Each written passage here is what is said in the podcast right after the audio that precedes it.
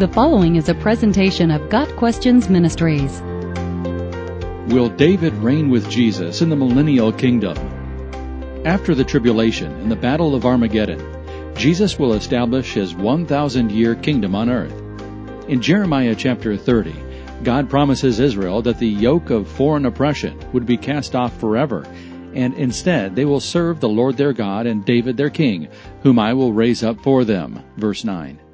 Speaking of the same time, God says through the prophet Ezekiel, My servant David will be king over them, and they will all have one shepherd. They will follow my laws and be careful to keep my decrees.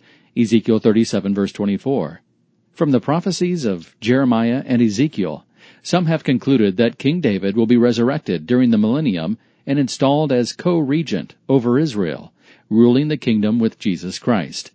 Jeremiah's and Ezekiel's prophecies should be understood this way. The Jews would one day return to their own country, their yoke of slavery would be removed, their fellowship with God would be restored, and God would provide them with a king of his own choosing. This king would, in some way, be like King David of old.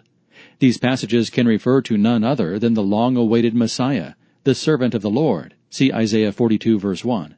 The Jews sometimes referred to the Messiah as David because it was known the Messiah would come from David's lineage. The New Testament often refers to Jesus as the Son of David. There are other reasons besides being the Son of David that the Messiah is referred to as David. King David in the Old Testament was a man after God's own heart. He was an unlikely king of God's own choosing, and the Spirit of God was upon him. David then is a type of Christ. A type is a person who foreshadows someone else. Another example of this kind of typology is Elijah, whose ministry foreshadowed that of John the Baptist, to the extent that Malachi called John Elijah. Malachi 4 verse 5. Compare Luke 1 verse 17. David will be resurrected at the beginning of the millennium, along with all the other Old Testament saints. And David will be one of those who reign with Jesus in the kingdom. However, all believers will rule the nations and judge the world. The apostle Peter calls Christians a chosen race, a royal priesthood, a holy nation. 1 Peter 2 verse 9. In Revelation 3 verse 21, Jesus says about the believer who conquers, I will grant him to sit with me on my throne. In some sense, then, Christians will share authority with Christ.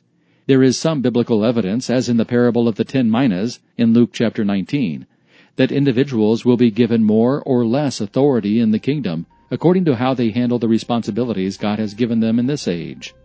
Jesus is the King of Kings. Humanly speaking, Jesus is from the Davidic dynasty. But in power, in glory, in righteousness, and in every other way, he is rightly called the greater David. The government will be on his shoulders. Isaiah 9 verse 6.